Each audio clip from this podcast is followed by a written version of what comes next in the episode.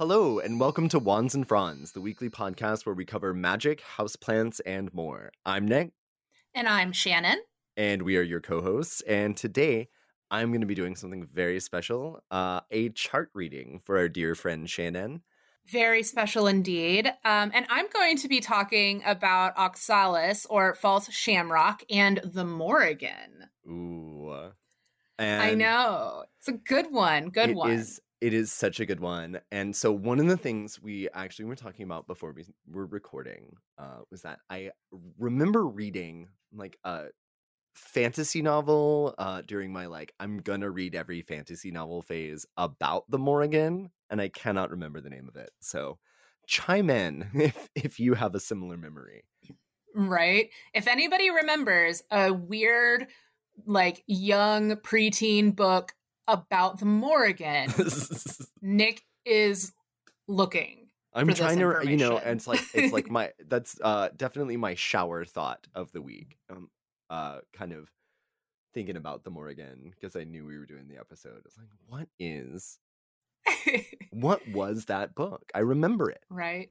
I mean, I we remember the name of it. We all have books like that, so I hope somebody listening maybe happens to know because I feel like people that are witches now were probably the same people that we were reading fantasy books.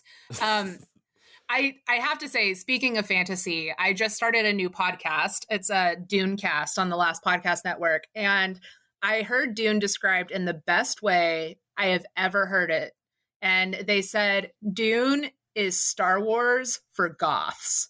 Oh and I felt God. that in my soul. Oh, I did too. That's right. Wow.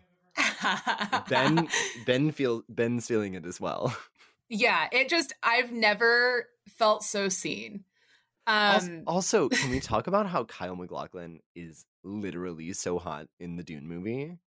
I mean, he really is, but can we talk about how they somehow went from hot Kyle MacLachlan to hot Timothée Chalamet as Paul Atreides? Wait, wait.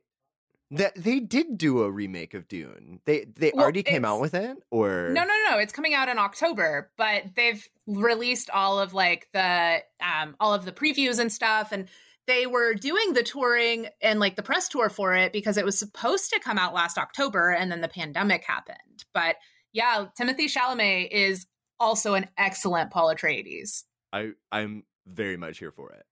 Yeah. So I guess that's our weird sci fi corner.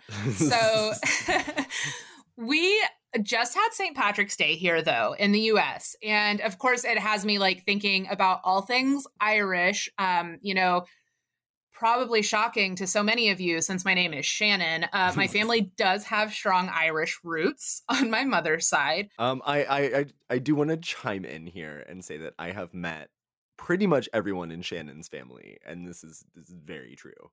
it is very true.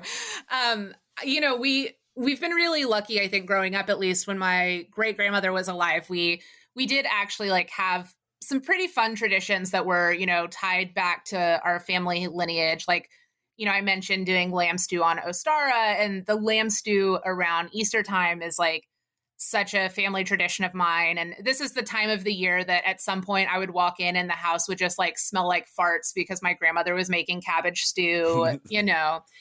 Um, and you know, with all of that like sort of mood in the air, I wanted to talk about a house plant that I feel like kind of gets at those Irish vibes. And of course, I feel like Oxalis triangularis or false shamrock is a perfect fit here.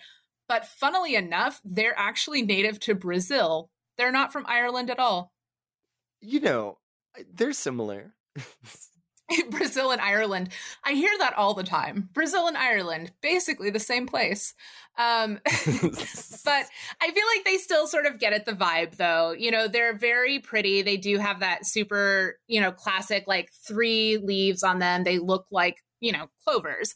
And they're wonderful little house plants. I think they're super affordable almost everywhere I've seen them since in the US at least. I got one for four bucks at Trader Joe's. You know, I feel like they're very easy and cheap to find this time of year. Um, and they can, you know, in addition to being house plants, you can grow them as outdoor plants in some areas. Uh, I think it's like zones eight to 11. But, you know, I think more often than not, you still sort of see them as house plants for, you know, not the old school gardeners. I feel like they're you'll see oxalis in like the gardens of people that have been in the gardening world for a long time, um, older people. Uh, but I think these days they're more sort of seen as a houseplant. So there are two varieties that you'll see most often. Um, there's the standard green, which I have, and the purple variety. And the purple variety, of course, is the one that you see all the time on social media. Uh, but I do, I love my green version. I feel like the very classic green clover just like gets me in the feels. And they do have, you know, they have these beautiful little heart shaped leaves, and they each have three sides, and they sort of like meet at a point at the end of every stem. And so the overall effect is like it kind of looks like a trio of butterflies that are joined together by their little butterfly noses. Um, wow. Right. I love them so much. And these are awesome plants if you have like space considerations because they do stay pretty compact. They only get up to about like 10 inches or so, and they'll fill out whatever pot you keep them in. So they're they're a great plant if you want something that's like nice and full and lush. You know, this isn't a plant where you're gonna have like two little stems in the pot and it's gonna look sad. so you know, we've all seen those plants and like oh yeah. Godspeed to them. Um, but the flowers are also super cute on these. They're like they're white with purple and like some pinky hues mixed in. And you know, like the plant, the flowers are also super dainty and they form in like small little clusters. And they actually can last for several weeks, which I think is pretty impressive considering, you know, especially for a house plant, having something last that long feels really good for such a little guy. Um, and they do come up from bulbs. So these are bulb plants. And the bulbs look like sort of little immature pine cones. Very, very cute. Um, and when you're planting them inside, you can feel free to crowd them. You know, these these bulbs only need about like an inch between them. And that's how you're going to make sure you keep that full look, which is what most of us are going for. And to get these, you know, the cheapest way to find these, other than, you know, of course, if you run into one at a Trader Joe's, but, you know, I've heard, especially from some podcasters I listen to in the UK, is like buying them as bulbs can be a lot cheaper as well. So that's something I would definitely look into. So you can just poke the bulbs into some well draining soil. Any way up, actually, they're a lot easier than some other bulbs in that sense. And then just water them lightly, like once every couple of weeks.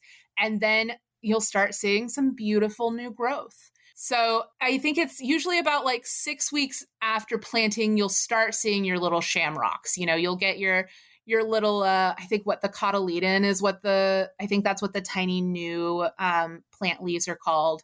But then once those like really immature leaves uh, have been up for a little bit, they'll kind of give way to the actual clover looking uh, foliage, which is just like so precious. So you do want to be very light in watering with these. You know, too much water is going to cause them to actually go dormant because they do, if you're planting them outside, they're going to go dormant for several months a year. Um, and if you water them too much indoors, it kind of makes it tricks the plant into thinking it's like fall. And so they'll let all of the foliage die back and then you're going to think your plant is dead. But it's it's not. It's just taking a nap. Um, And I think it's it's a pretty cool, good rule of thumb for you know plants that have really tuberous roots. You can typically go a little bit longer between waterings on plants like that because those those like thick tubers they hold a lot of moisture. So these are also a great choice if you're someone who's like a little forgetful about watering your plants. You know, something like an oxalis could be a perfect fit for you. So, indoors, of course, you're going to look for a sunny spot, but you don't want to have a bunch of direct sunlight because it can cause these little white spots on the leaves, which are not what you're going for. And that's sun damage. So, you know, classic uh, bright indirect light, look for the sky, but you don't have to see the sun from the window is a really good rule of thumb for that. And surprisingly, considering these are from Brazil, they do prefer the cooler parts of the home. So you're going to want to try and keep them, you know, at at least 77 degrees Fahrenheit. Don't go much warmer than that. And also just keep an eye out for forced heat sources during the winter. Um, and, you know, these plants do, again, they go dormant occasionally. Even if you're growing them inside, every like three years or so, they're going to have a dormant period. So once it happens, you know, all you need to do is just stop watering them, let them dry out completely. And then in a few weeks, you'll start seeing a few new sprouts appearing. And then once you see the sprouts, you can just sort of get back on your normal watering regimen. So, you know, don't panic. If you get one of these and suddenly everything dies back, give it a minute. I, kind of a drama queen, though. Like, uh, oh, yeah, a total drama queen. Too much water. I'm going to take a nap now. it's like, I'm dying. Right. Mm-hmm.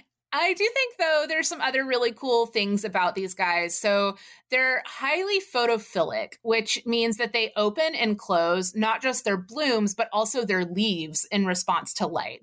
Other plants that are super photophilic that you're probably familiar with are things like the Marantas and Calatheas, you know, the prayer plants. That's that's that movement. And you get these, and it kind of looks like little butterflies like flapping in slow motion if you watch like the time lapse videos.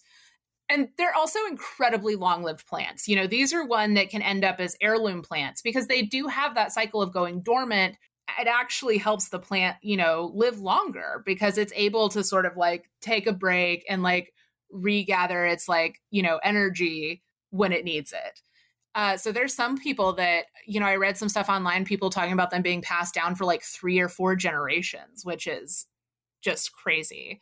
Um, they are poisonous to pets because of the oxalic acid, but for people, you can actually uh, consume them in moderation. And I've seen some people like use a few leaves from like the purple ones to like top off salads and stuff. It's it's very pretty.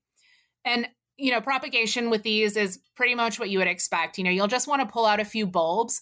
These plants do tend to spread into whichever container they're in. So you'll have you'll have the opportunity to pluck some new bulbs out and, you know, then you can share or you can make other plants for yourself.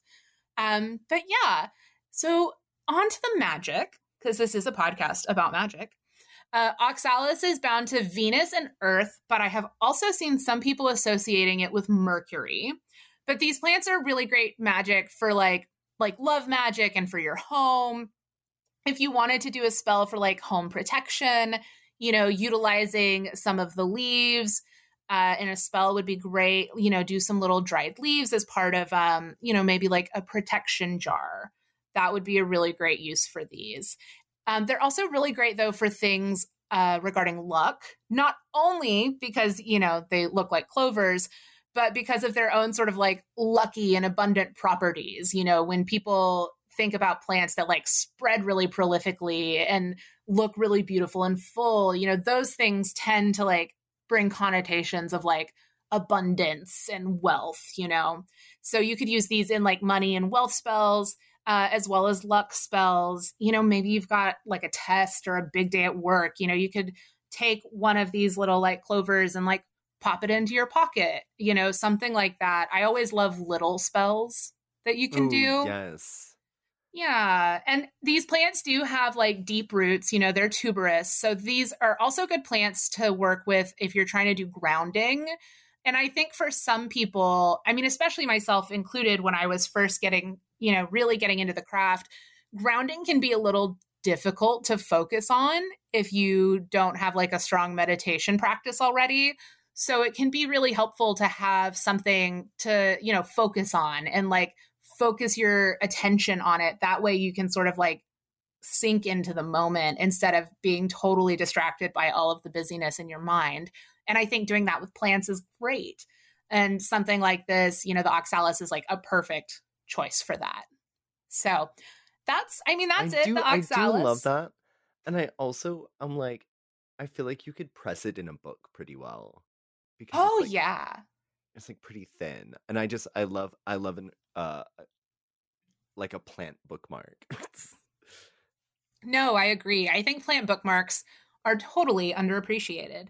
So i do uh, i did use a few sources for this easy to grow bulbs.com uh, good witches homestead max the death witch uh, uh, on tumblr and Asheville Raven and Crone dot store dot blog. I know. Oh I like God. easy to grow bulbs. My favorite part about doing the research for these is like sometimes I end up on websites that are very clearly like written by and for like grandmas. yes, easy to grow bulbs.com. yeah, it's so much fun. Um, so now, though, many moons ago, you all might remember back when we talked about Odin. Uh, I kind of touched on the Morrigan. You know, I mentioned that there were a lot of things that sort of seemed in alignment there. And then we promised we'd cover her at some point. Well, today is that point because my partner is finally catching up on the podcast and which is fine. You know, they listen to other things, but I was in the room for I had like come into the office for something and our Odin episode was on and I heard me talk about the Morgan and I was like, "Oh shit, that was months ago." Right. So we're we really dropped the ball. Yeah, you know, this is why one of these days we'll have someone taking notes That's, for us. That's a very good point. Because no, it's like we've even had since then several of our like episode planning phone calls and not once has it come back up.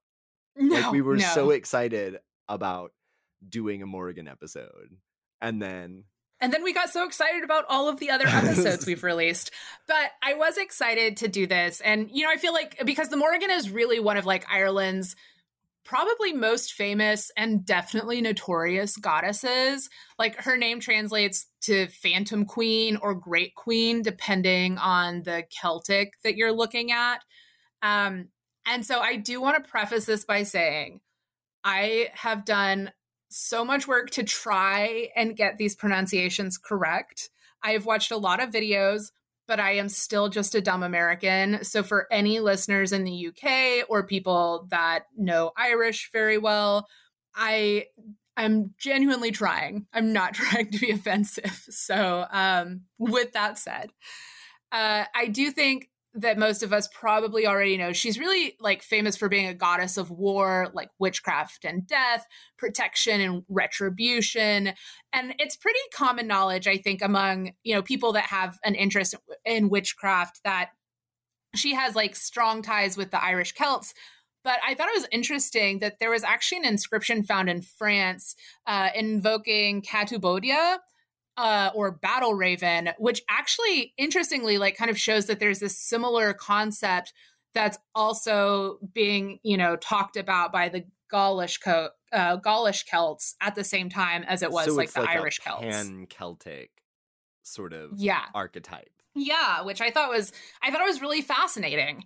Well, you know, I I feel like we might have talked about this at some other point, but you've heard about Doggerland, right? I don't think so. So supposedly, and this is actually very interesting, I think. Supposedly, uh, at the end of the last ice age, coming into the modern era, um, the English Channel was actually just low-lying land. So oh, yes. But if keep you going. think about like Death Valley, right? Um, low-lying Yeah. land tends to be quite a bit warmer than like higher elevations. So that's where all of the people were. And then it actually took quite a long time for the English Channel to fill back up. And they see like villages with like proper stone houses and stuff down there, which kind of explains why the Celts were, you know, have like a similar culture even across uh the distance. 'Cause yeah, because it wasn't always a body of water. That makes Yeah. sense. it's like they used to live in the English Channel. That's awesome. Um, yeah, I I think that it's always fascinating, and we've talked about it a few times. But again, to me, I'm always just so interested when we find you know similar deities or ideas being talked about in different places um because it just it feels so great when that happens because it's like oh look at this man like different people were even tapping into this energy but back to the morrigan. Um she is really though the the entire story of her is pretty unique though to this celtic mythology. Some scholars have like found figures in other celtic lore that they think might be similar to the Morgan, but there's nothing super you know concrete there and some people have actually drawn similarities between the Morgan and morgan le fay the you know the well-known antagonist of arthurian legend um, who did share a lot of attributes with the morrigan and the morrigan is also called a fairy queen in some instances. Um, but there's again some contention around how strong that tie actually is. But you know, you can do your own research and make your own decisions on that one. So while the Morrigan doesn't have, you know, direct analogs in other regional mythologies, she is still kind of similar though to the Germanic um, Perchta and Odin, which we have already mentioned, because she has really strong ties to like ravens, death, and war. And those are really common themes with those other deities. So a bit of backstory. The Morrigan was, of course, first and foremost a goddess of war and death and the goddess of prophecy and fate. So the connections between like war and prophecy are all super important to stories about the Morrigan.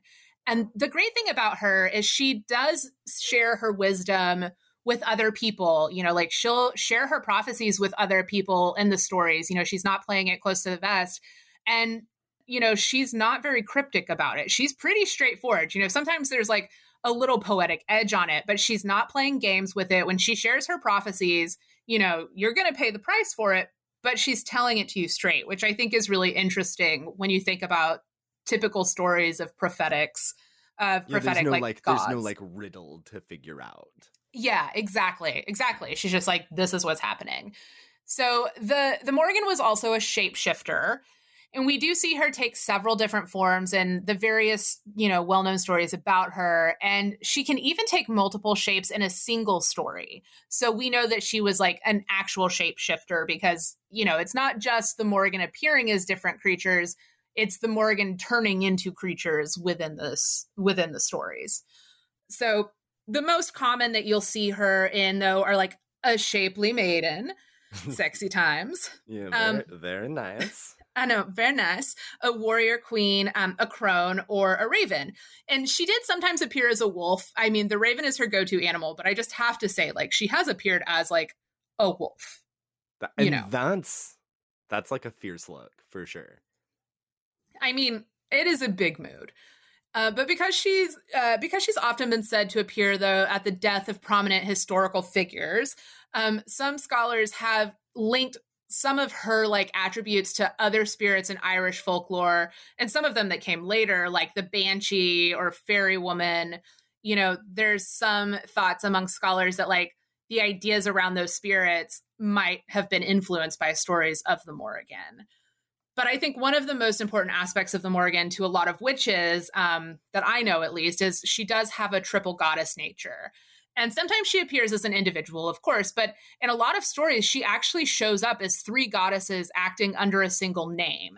And it depends on the story, but the other goddesses, you know, they can vary a bit. So in some cases, the daughters of Ernmas, Badb, Macha, and Anand were named as the Morrigan, with Nemain or Phaeus sometimes replacing one of the goddesses in the triad. But in other in other stories, the Morgan is actually just listed as a sister of Badb and Macha, and Anan was just like an alternate name for the goddess. So, you know, of course, I think when you're looking at early written traditions, the reason these are probably a little inconsistent is just like early people writing this down trying to like, you know, resolve a few different oral traditions into one. So, you know, it makes sense. But on to her origins.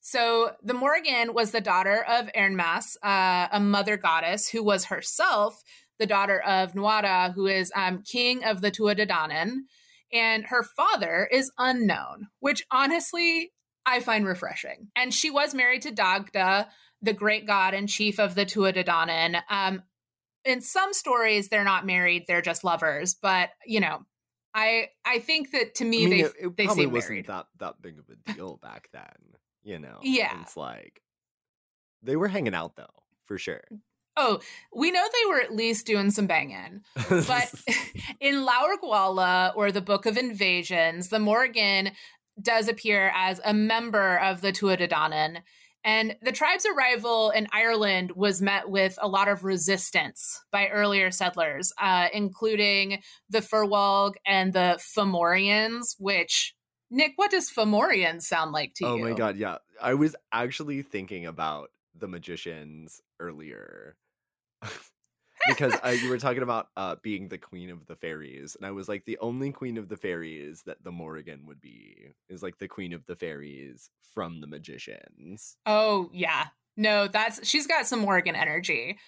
Um, but yeah, so you know the Tuatha Dé Danann, they show up. Then there's some of these early settlers that are not super excited to have these new people coming in. And of course, they quickly found themselves at war with the Firbolg, who were actually pretty intense adversaries. Uh, ultimately, though, the Tuatha were victorious, and so they establish a foothold on the island. But then, as humans are wont to do, more conflict came along. So the Fomorians, that other group of early settlers, did prove to be more intense foes. So the new king of the Tuatha Lugh of the Long Arm, asked the Morrigan to predict the outcome of the conflict, and she predicted war. And as the Tuatha prepared for battle against the Fomorians, um, the Dagda sought out his wife, you know, for more info. He was like, okay, lady, I have some follow up questions. and he found her at the ford of the River Unshin in the county Sligo, where they proceeded to make love. They got it on. And when they were done, the Morrigan prophesied that the Tuatha would indeed win the battle, but their victory would come at a very, very high price. So, uh, uh, hold, hold on, hold up here. Uh, did she? Was her prophecy bang powered? You know, I I can't say no, and we know I mean, that sex magic is strong. They, in, they intentionally mention that it was right after. Right. right. These are the questions. Yeah. These are the yeah. questions. I mean, I think we can say probably.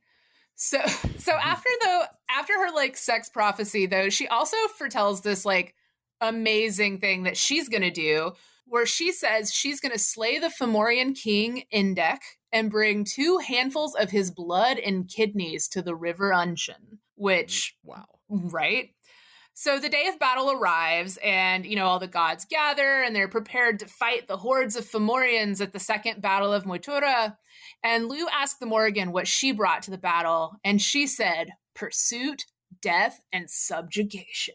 Wow, what a baddie! Oh I God. know. So of course the battle turns into a bloodbath. Um, and then finally, you know, the Morgan ju- does come in and it ends with her arrival as the Fomorians flee from her and perish into the sea. And after the battle ended, the Morgans celebrated with a song and predicted that the world would end when the sea was without bounty and morals decayed. So, oh, what? Yeah. And we're killing the sea, aren't we? Uh, that makes me nervous. Right? So the Morgan also appears, though, prominently in the Ulster cycle, where she was portrayed as a single individual who could take multiple forms. So this is where we get a lot of her like shape shifting, and this is really the stories mostly regarding her and um, Cuchulainn and Táin Bó Regamna, um, the cattle raid of Regamna. Sorry, the the Irish is hard. It, so I'm like I'm like I know. Um, okay, so in Tombo Bó Regamna, or the cattle raid, um, Cuchulainn chased an old woman driving a heifer from his territory and like was insulting her. And as he attacked her, she transformed into a raven. And like when that happened, Cuchulainn realized that he had been fucking with the Morrigan. And he said, of course, he's like, if I had known who you were, like I would have acted more wisely. And she responded that any action he might have taken would have inevitably led to the same result and offered a prophecy as payment for his insults that he would die in upcoming battle and she would be there to watch. Wow. Not so, fucking around. Right? So later in the Cúailnge or the battle raid of Cooley, she appears as a raven warning the brown bull of Cooley to flee before the Queen Maeve of Connacht. So that's where you see a lot of uh, stories about like the Morrigan coming as a raven to you know bring omens of how the war would you know what the outcome of the war would be. And that you see that told about her a lot. So you know as maeve the aforementioned maeve of connacht appears uh, nearly all of the men of ulster were inflicted with a terrible curse and Cuchulain alone was spared and he single handedly defended the forts that marked Ulster's borders. And during a break in the combat, a young maiden offered herself to Cuchulainn both as a lover and as a battle companion. And Cuchulainn says, Nah, I'm good. So he begins fighting, and he found himself under attack while he's fighting by nature. So as Cuchulainn, who just like turned down this like offer of this like sexy lady to fight along his side, and he was like, Yeah, no. Then he goes on to fight in the river, and then like an eel tries to trip him. A wolf stampeded cattle across the ford, and uh, the lead heifer of the stampede attacked him. So, you know, he's not having a good day. Uh, so even after Cuchulainn successfully defends himself from each of the trials, uh, and even like injured the attacking animals, like he's fighting a human battle and an animal battle. Um, following his victory over Loch, Cuchulainn actually meets an old woman milking a cow, like you do in these stories. And he noticed that the woman was blind in one eye, had a broken leg and cracked ribs, and those injuries happened to perfectly match up with the wounds that he had inflicted upon the animal attackers in the previous battle. So the old woman offers Cuchulainn three drinks from her heifer, and he blessed her after each drink, healing one of her wounds with each blessing. And when she was fully healed, the woman at last reveals herself, and she is the Morrigan. Um, Who saw that one coming? I certainly did not. What a twist. And of course, this is when she takes the moment to remind Cuchulainn of his previous insults to her, um, as well as his oath to never aid or heal her, which, oh, you done fucked up, boy. You just healed her. So he, you know, basically comes back all flustered and he's like, if he had known it was her, he would have never healed her. And then the Morrigan, once again, is like, hey, dude, remember, you're going to die and I'm going to be there. And then she pieces out. So forces gather for battle with Maeve, this like scary Maeve coming in and kicking ass. So before the battle begins, he has a vision of an old woman cleaning blood from his armor beside a river, which was an omen of things to come. The Morrigan called it. And during battle, he was mortally wounded. So Cuchulainn vowed to die standing up and used his exposed entrails to tie himself to a stone in hopes that he might trick his enemies into thinking he was still alive. And the tactic actually worked, and the enemies sort of relented. But then a single raven lands upon Cuchulainn's shoulder, and Lugaid and his men realize the truth. Cuchulain has died. And despite her hatred, though, of Cuchulainn, the Morrigan favored the men of Ulster, and so they ultimately won. His his men won. He just died. So yeah, um, that's uh that's that's what they call paying the price, no? Right? We've all got a price, and Cuchulainn's was steep. I mean, I I just is very shocking imagery of someone like tying themselves to a rock with their own guts. Like it makes me wow. think of did you watch Dead Snow with me, the movie about Nazi zombies? Yes. That guy falling over the cliff and oh being caught God, on the tree by his entrails. intestines. Yeah. Yes that's the vibe I get out of that. Uh, that um, just like gives me so much secondhand like un uncomfiness. Um, and you know there are a lot of scholars I've read who actually also view the Morrigan as an earth goddess, and I feel like that makes so much sense to me personally because like her role of spirit of the land like isn't actually super far removed from like her roles over like war and fate, you know, it would make sense that she's like really a spirit of the land there. And, you know, she has these also really strong ties to like animals. You know, you, you see her appearing a lot as different like creatures. So to me, I feel like the ties to the earth make good sense. And of course, we know that like we're all creatures of earth who are dependent on healthy ecosystems. And, you know, right now we're in a phase where you know, this like global oppression and environmental devastation is like really wreaking havoc. And I've seen a few people beginning to wonder if in this age of like mass mechanized violence, both against other humans and the planet, the Morrigan might not simply be gathering up an army of witches. So, some fun quotes uh, from Peter Grey and Rewilding Witchcraft late capitalist culture simply does not care what our fantasy dress up life is like as long as we work our zero hour contracts, carry on our mobile phones, and keep on consuming. The reason that social services are not taking your children away is that nobody believes in the existence of the witch, marching in lockstep with what used to be called mainstream, but is now monoculture. We have disenfranchised ourselves, handed over our teeth and claws, and bristling luxuriant furs. And then another great one from Jason Thomas Pitzl, um, Witchcraft Today, Witchcraft Tomorrow, a manifesto. Witchcraft is a tool against oppressors. It sides with the oppressors at its own peril, for power is ever fickle, and our gifts ever mistrusted by the bullies and abusers who would make our power their own. And so, the reason I'm getting into this, it might seem like a bit of a, a detour, but it's really not. So, like these days, as witches, I feel like witchcraft is really becoming more and more sort of synonymous with warriorhood. And that's the Morrigan's like entire domain. You know, it's like, how are we supposed to practice like plant magic when all of the plants are covered in pesticides and being destroyed? How can we believe in an eminent goddess and then also let other humans continue to be like destroyed?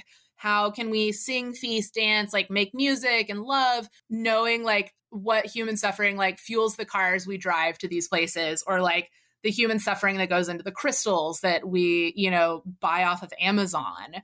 So, you know, at this juncture of history, it feels like to be a witch, you know, where we're not siding with the oppressors, we do have to be like a strong warrior. And, you know, there's like Diana and Aradia and Hecate are all really like commonly known, I feel like, as queens of witches. But I totally agree with the person who I was reading who suggested that it seems like the Morrigan should now also be considered one of the queens of the witch. And this is sort of like a QWP adjacent thing because there's so many people that will tell you like if you hear the call of the Morrigan, you know, she's very scary and intense and don't work with her. Um but I think that there are some really great ways to work with the Morrigan in your practice if that's something that you want to do. So it's important to remember that unlike some deities, the Morrigan isn't asking you to honor her with like tea and little cakes. Oh my um, god, um, I'm I'm loving all of the magicians content in this episode. Right? Um cuz the reality is though, it's like the most powerful magic isn't about like cool robes. It's about like listening to your deepest wisdom and getting shit done, which is the Morrigan embodied, right? Like, that's not to say rituals aren't important because, like, I love a good spell. But if our rivers are being poisoned and our neighbors are being murdered by the police and you've got one hour, it's like your priorities should be pretty clear. So, not work now, you know, working with the Morrigan isn't for everyone. And like, that's definitely not what I want to put out there. But if you feel drawn to working with her or you feel like you're being called, I think that you should. And yeah, she's going to ask a lot of you. And I've definitely read people experience some really awful things in like their dreams and their trance work. But like the reality is, the world in 2021 writ large is a fucking nightmare. Like there's war and pollution and horrible human suffering all over the world. And just because we're in a bubble, so many of us, it doesn't mean that it's not there. And so the reality is that like working with a scary goddess like the Morrigan is like nothing compared to like the very real suffering that's happening in the world. So if you're hearing her call, I think you need to listen. And that's advice that I didn't take myself a year ago and I haven't heard the call again. But if I do, I do think I'll answer next time because this idea that, you know, a warrior goddess, a goddess that's like all about like fate and prophecy and like death and destruction it sounds really scary until you recontextualize her and realize that like she also was getting shit done for the greater good right? And so i think that's energy that we could all use. And i i heard it described really well on another podcast i was listening to recently called witch space. Um you know they're like if you feel like you're being called to add something into your practice some things are going to be like heavy doors and you're going to have to really push. And that might not be a real calling then. You know, that might be an interest, but you could also have sort of this like cool breeze sensation of something that's calling to you and it's easy to get through and you don't have to push. And that's something that it seems like does make really good sense for your practice. So, if you think that working with the Morrigan is for you, if you feel like you're being called, don't push it if it's not something that's naturally happening. But if it is, I say go for it because, like, I don't know what your path with her will look like, but it's going to be hard work but it will definitely be important work, like especially work that we need right now. And there's not going to be like a lot of like pomp and circumstance and glory because that's not what the Morrigan is about. But it is like there's this big fucking battle that we need to go into, or else like all humans are quite literally doomed. So, you know, the Morrigan is hardcore. She's very intense. This is like barely scratching the surface of her stories because she is a very important figure in Irish lore. Um, but I just wanted to like sort of like we did with Hecate. I wanted to like sort of pivot how we think about her because there is a lot of fear mongering around the Morrigan, and I don't think that that's well deserved. Yeah, it's a little uh it's like a scarlet letter situation. It's uh, mm-hmm. Yeah.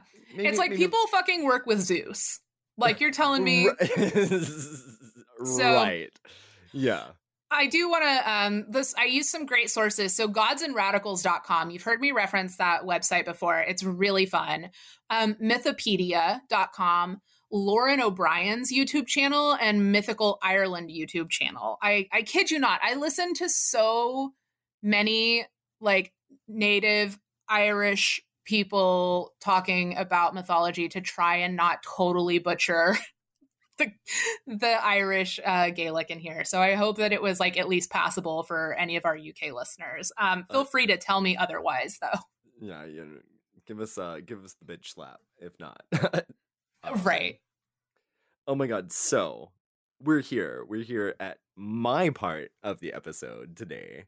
Um, and you know, I think maybe we should before we kind of delve into this just kind of talk about like what's going on in my family and stuff right now. Um, I had my grandma pass away, so I kind of wanted to do something that would be maybe a little more fun and a little more easy this week for myself. Um, so that's why we've got like a very Shannon heavy episode this week. Uh, and next week, uh, we are doing what I think uh like a ones and fronds and friends, and you have some lovely witchy friends who will be replacing me for the yeah. Week. Just for the week, um, Nick's going to be out next week, obviously, um, sending all of our good love, light a candle for Nick and his family. Um, so next week, you'll hear from me and a couple of special guests. We just want to make sure that we still give you some content, even though Nick can't be with us. So after that, though, it will be it's, our it's special live episode. episode. It's yeah. the live once and Fronds Spectacular for my 30th birthday.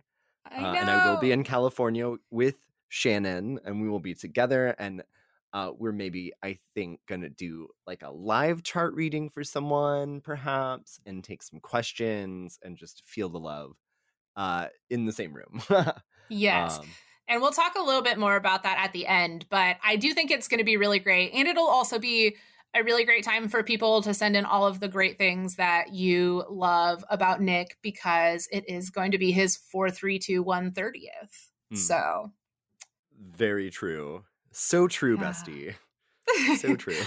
um, but yeah, when you said this is a very Shannon heavy episode, I was like, yeah, I've talked a lot, and now we're gonna talk about me. And now we're gonna talk about you because no so we did the like aries episode and um, we had talked like a little bit about my birth chart and i thought this would be fun to kind of look at shannon's birth chart yeah. and um, so shannon knows this but um, i have not taken down any of my notes onto our like shared uh, what is it? Our shared like google document yeah, that we use for our script this is so, all new for me. But this is also a fun preview if, you know, you want to take Nick up on his offer to like, you know, practice by looking at your practice chart. doing some little birth charts. So um I have done some research about Shannon's chart. Uh, and I tried to look at this. Okay, so I have known Shannon for uh, 17 years this year, which is uh, a lot of years. Um, Several. Several. And we have lived together, I think, collectively, maybe like four or five years yeah. over that time. Yeah. Um, which is, you know, a good amount of time in and of itself. So I feel like for someone you know so well, it is a little difficult to kind of separate what you already know versus what you're looking at in an astrology chart. So, um, I kind of tried to like divorce myself from the idea of the Shannon that I know as a person and like just look at the chart. And so the first thing I see in this chart is like the perfect sun moon opposition because you were born under a full moon. Um, and that is like just a very strong aspect of this chart. I think it's like the defining feature of this chart. And people with this aspect uh, often have trouble reconciling like who they truly are versus like who they are maybe expected to be. um yeah. it's very it's very much like a great expectations thing. Um Almost like having a very like intense professional job, but really loving the podcast and wanting that to be your life. right. Um but I think there's also something to say about your Pisces moon. Um really is such a loud placement here because you have it in your first house. Um What, what? which is like very much tied to your sense of self and like who you are at like your bedrock foundations as a person. So like and your moon is just sitting right there. but then the next four houses after that are completely empty. So it's almost like it's alone over there. And like everyone else in your entire chart is hiding from like they're like all scooched away from it, you know? yeah. They're they're like Um, the moon's got this. We're gonna just be over here in the corner. We're just, I, but uh, no. So that Pisces moon, though, opposition to your Virgo sun, like you are right on that axis of the Virgo. I mean, because it's also sister signs. So like your moon is in your sun sister sign. Um, like they could not be more of a strong opposition between them. Like they're on that kind of axis too. Um, so I would, but I would say though, equally as strong of a placement here is that you have your Sun, Mercury, Jupiter, and Venus in the same house as well. Yeah, it's crowded over there. It's very, and it's like, it's not like little placements. It's not comets. It's not Uranus and Neptune, which are important, but like are kind of more generational kind of planets. Um, like they really are just all hang, and it's, they're just all hanging out right there. Um, but I think you have such a strong Mercury influence because you've got your Sun in Virgo and your midheaven uh is on the Sagittarius Gemini line. Um so it isn't your midheaven is in Sagittarius, but it's like on that polarity. Um and yeah, like Gemini is in your fourth house. Um yeah, which is also an empty house though. It's all it's an empty house, but I would say that that kind of indicates uh that like your your close family you maybe have mixed feelings about them. Um oh, that sounds so far off. Just kidding. um Oh, and You Nick, know- I don't know if you mentioned which house was the crowded one. oh, the seventh house. And so seventh house people struggle with losing themselves in their relationships with other people. Um and I would say since I have been your friend so long, I have seen you kind of like change shape. You know, we were talking about how the Morrigan changes shape. Um, yeah. and you you are something of like a social shapeshifter. I have seen you like hang out with the bros, like business bro kind of people, and I I'm not gonna name any names here, although none of those people I think probably listen to our podcast. Probably not, but Um although they are supportive friends, uh, and they probably follow follow us online regardless. But um Yeah. but I've seen you hang out with some broy dudes and like own it at beer pong and just be like crass like a straight man, right? yeah. but I have also seen you throw uh Galentine's Day. Um and it's it's it's crazy how y- how you can be whatever you are around. And I would say that that's like a strength. And that's like really uh something that not a lot of people can do and it's something you know and i'm sure it's the same with like your work you know like i'm sure when you're Oh, at work you were just like a consummate professional Yeah. I mean, uh, working as a fundraiser, that's always felt like something I'm very good at relating to people. And that Right. it it's made me good at fundraising. And I hope that people think it has made me a good podcaster. i i mean i i, I certainly feel that way but uh, so the um on it is a placement that i share that we both have our sun in the seventh house um which is supposedly not a very good aspect for married life um but i just think it's funny that you are in a suc- successful marriage and i i have been proposed to twice so i don't know if that actually holds up to be true um yeah. I mean, I guess time will tell. So far, so good. I feel like my marriage is very successful. Um, but I did have a lot of really horrible relationships leading up to. Sure. And you know, it's kind of like uh trial by error Yeah. because you don't you don't want to get lost in your relationships. Uh Yeah. which is kind of the pitfall of that placement of like having your sun in the 7th house. Oh, and I've Um, totally been there too. Like historically, I've definitely been there. And I think this is one of the great things about astrology because it's like, you know, it also shows us places we can grow. Right. Um and so I do love the Sagittarius midheaven uh being the sister ti sister sign of my Gemini midheaven. Um Very So it's cute. like- it's like very much like our charts are flipped uh upside down from each other um like we definitely have some like good yin and yin and yang energy uh, Oh, between the two of us because i also have that like very uh Venu- venusian thing and you have nothing in taurus and like what what do we have here in libra i know that it's not like I don't think yeah, anything. it's one, it's one of the comets it's Oh, yeah, so okay, it's it's a- like it's a comet. so yeah, I uh but uh the North Node in Capricorn uh I think is interesting because you are married to a Capricorn. I am. Um it's true. So and Lilith in Capricorn as well. I feel like is a good one to mention here wi- vis-a-vis being uh literally married to a Capricorn and having Yeah. node and Lilith in Capricorn uh seems significant to me.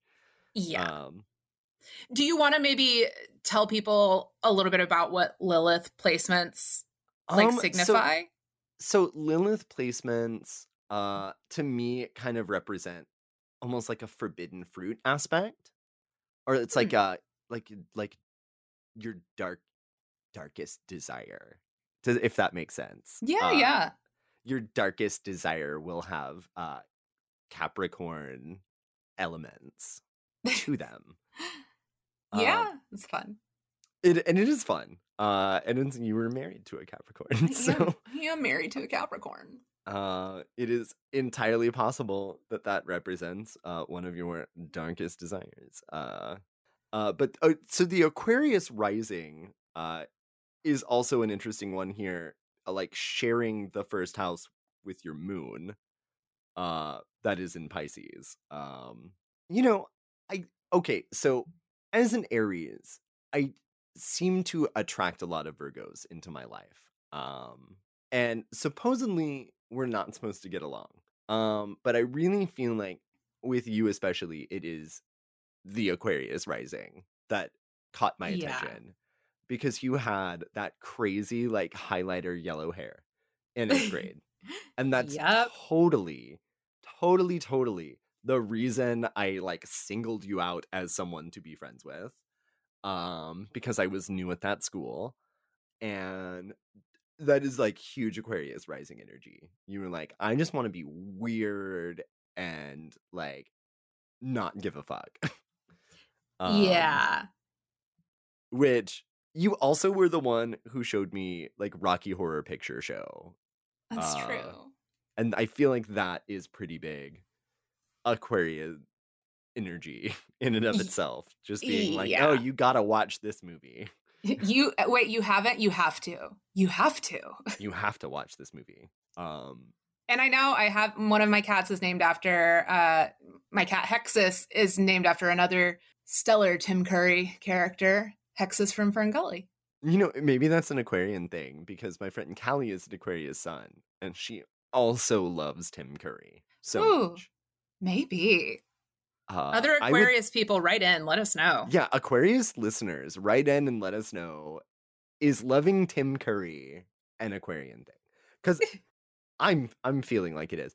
But okay, so we also have Mars in Virgo, which feels very much like you. Um, like my Mars is in Cancer, so my Mars is in detriment. Um, but your Mars is in Virgo, and I would say like you uh, like complicated things. Um, like you. yes, it's like you can appreciate uh very complex things. Uh, and and you are maybe a bit of a perfectionist at times. Um, yeah. Yeah. So it's like I feel like you with that Mars and Virgo kind of like you you want to take on like very multifaceted and complex projects and then you know kind of complete them in the most perfect way possible. And sometimes you know like maybe you are a little hard on yourself for not getting everything right the first time even though you're like doing very ambitious things. Nick, I need you to stop listening in on my conversations with my therapist.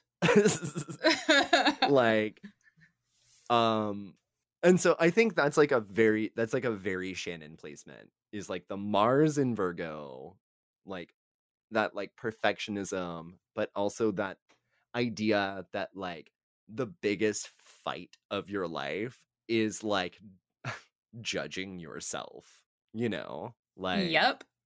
Like that's kind of self-critical thing. Yeah, and my Pisces moon when that happens can get me looping real hard.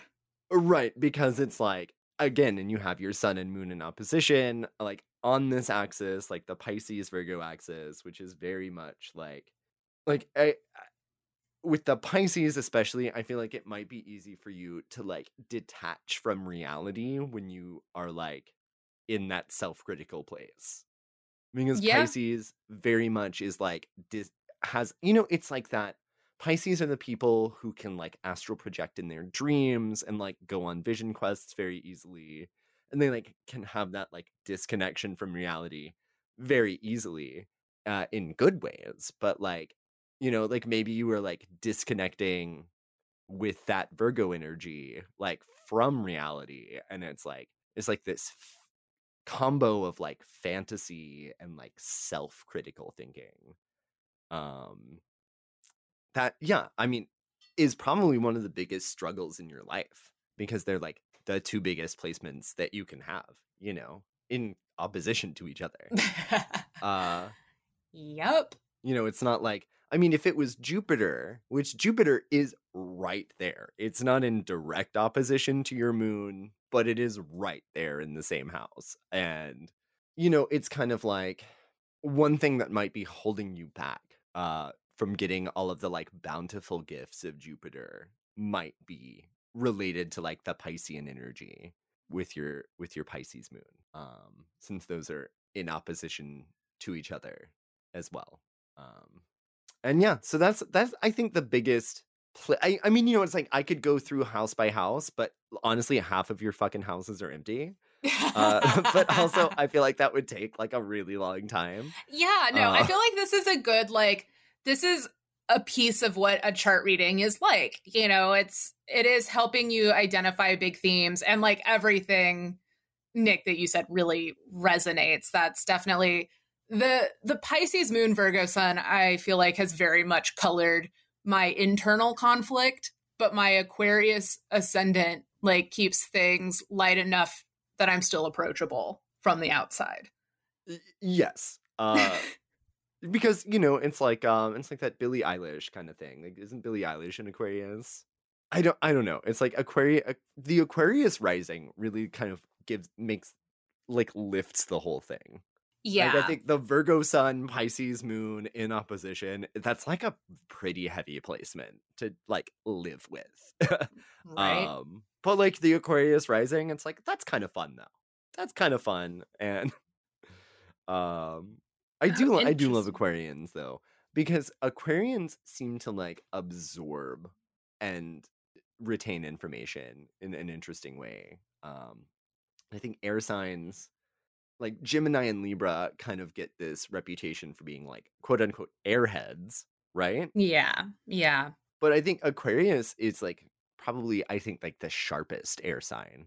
Um because like literally every Aquarius I know, uh including you, like knows what's going on in the world somehow. Like they don't like Yeah. you know and still has a life like they go to work and they go to school and they do other things but and it's like but it's like how how are you how do you do that and watch 12 hours of news a day or like read every newspaper i don't Yeah, I listen to a lot of like politics and like world news podcasts while I'm working because I'm insane.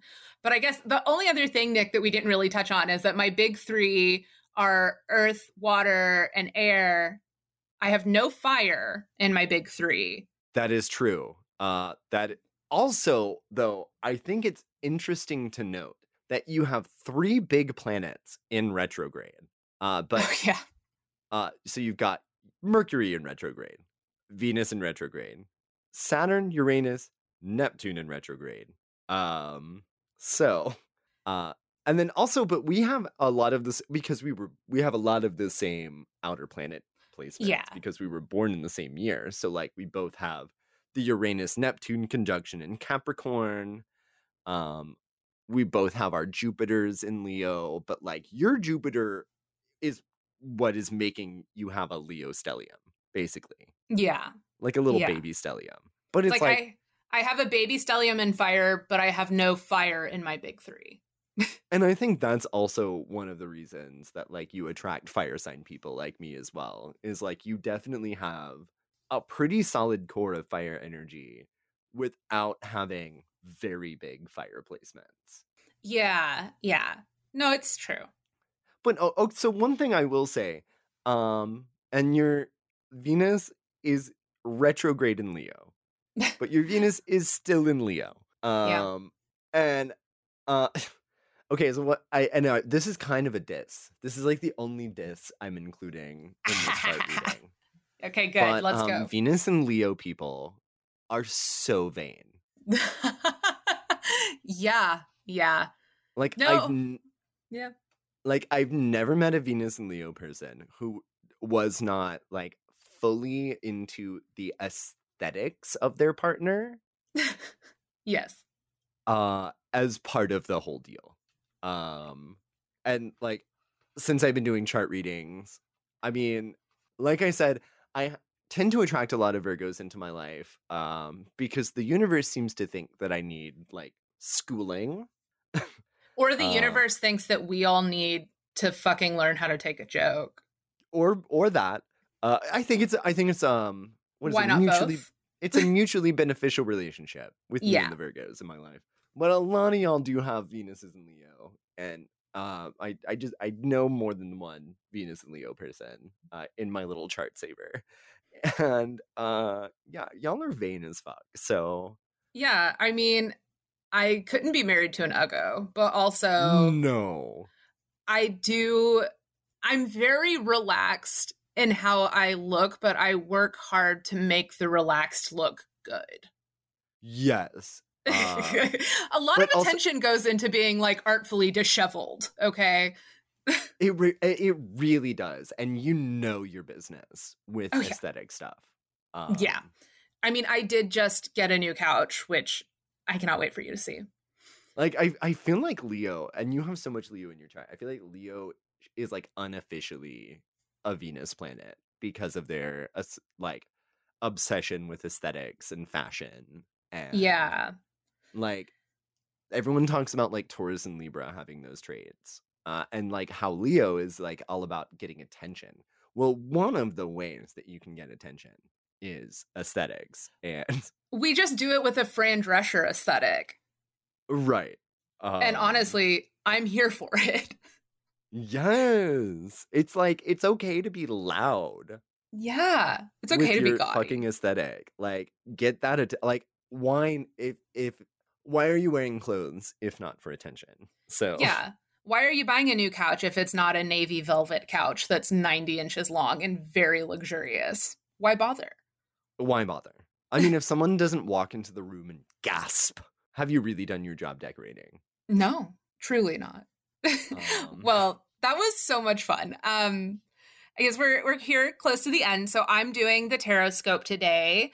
Um, today, though, I was really excited since I was doing the Morrigan that I got a tarot scope for our dear Scorpios because there's a lot of mutual energies between the Morrigan and Scorpios. And for you, my darlings, I have drawn the reversed Four of Cups. So, classic Shannon fashion, I want to sort of touch on first what the fours in tarot represent for people that maybe are new and learning. So there's a lot of like creativity and dynamism in the threes in tarot. So right after that, you come to the fours, which are all about like context and constraints, like things that help us orient ourselves. And these are really cards that are talking about, you know, stability and order. It's not about taking like big leap of it's not a big leap of faith. It's not like a t- make the bold move card. Like these are you need to lay a foundation. So we have the cups which we've talked about before. They're all about like intuition and emotion and you know like our scorpio babies they're also associated with water. So this card though to you my dear scorpios i am reading this as an invitation for you to stay home get comfortable with yourself and do some introspection to determine what really grounds you.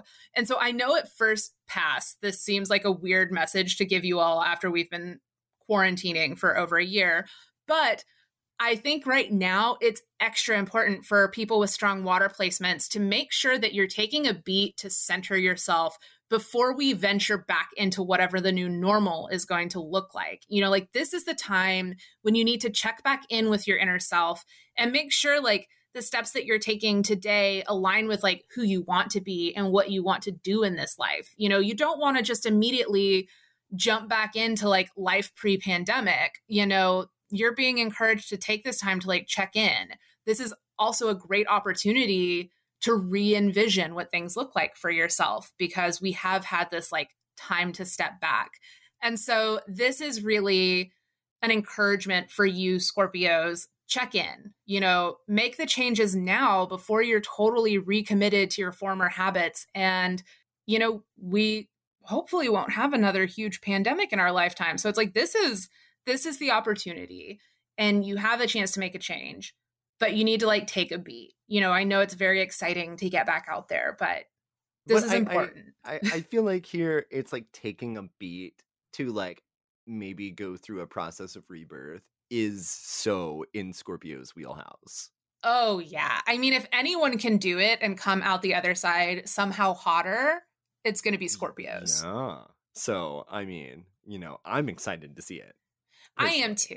And I know this is like, it felt so funny to me at first when I saw this, but then the more I was like reflecting on it, I was like, no, this message, though, it feels very timely, actually. And this is something I've been talking about a little bit with my therapist too. It's like, as things start to open back up, I think all of us in general, just like before you jump back into exactly how things were, you know, remember the things that you didn't enjoy. Because we all have right. Yeah, and then it's like, what are you gonna do? Go back to doing that? No way. yeah. It's like this is a pretty big reset for all of us. So take the opportunity, but especially you, darling Scorpios. So Oh, love that. me too. Um, so that's that's that. That's our podcast for today. This has been fun. It's been real. It's been fun. it's been Um, delightful. The next time you will hear from me will be on the live episode. So you better be sending in questions, comments, I mean angry letters. Oh my gosh, if we get a good like angry letter, um like if you were a Christian and you were offended by this podcast, please Please tell us. Please write in an angry letter so we can read it for my birthday because it would fill me with joy. Yeah. Y'all can also send Nick birthday wishes. Um, Mhm. sending him love to him and his family. But please do send in like questions and stuff to wands and fronds pod at gmail.com or at wands and fronds pod on Instagram. We really want to hear from y'all. We need y'all to do a Q&A episode. We we won't have any A's if you don't give us any Q's. That's true. Um and then if we don't have any cues, we're just going to be in the same room cracking jokes and you'd you'd hate to hear that. Um Yeah, you know, we don't some- have we don't have a tight hour and a half of jokes, y'all. You're not gonna want to be there Yeah, for that. yeah, I mean it's like it's yeah, you'd uh, really get into some uh some blooper materials there. right. but no, We're just gonna start have- reading through silent laughter. We're gonna find it and start reading through it. Oh my god, our play that we wrote. Uh, we did co-write a play in middle school. Um, just give it a, a little podcast treatment. I honestly, y'all, that this is a threat. Do you want to read a? pl- Do you want to hear a play written by? Middle schoolers. graders? Back when Happy Bunny was the coolest shit in the world. You Mm, don't. Send oh in my God. questions. Send in this question. Although, um, I I personally would love to read that if I ever found a copy of it. You know, I am Instagram friends with our theater teacher. Maybe I'll see if he has it. Uh, on that note, though, um, I feel like that's like perfect Patreon content. Whoever, once we have a Patreon, I think yeah, if we yeah, can that'll find be the, the script. top level of Patreon is that you can read Silent Laughter in its entirety. No, it's that Nick and I will read it. We'll oh do a table god. read. Yes, the table read of Silent Laughter. The original version though, because uh no offense to Mr. Bogner, um Oh yeah, no, the Geraldo Rivera thing has to go. the Geraldo Rivera, the uh what is it? The Steve Irwin. yeah, just because that girl who played that character uh, couldn't do an accent that didn't always become Australian. So we just made her Australian. And um Dr. Phil, uh no no no. so I I mean I don't want to say the the original name of the doctor character uh, was a copyrighted fast food item, which I'm not gonna say here because I don't want to have to pay for it later. Uh, but um, wow, that happened. Uh, but hey, so you guys, if you have a, a play that you wrote in middle school that you want to email us, it's uh, at wands and fronds wands and fronds pod at gmail.com. Oh my god, I cannot talk right now. yeah. Um, well, I think that's a sign. We love you guys. To all of the bitches out there, we say, blessed be bitches. blessed be to all of the bitches. Goodbye. Bye now.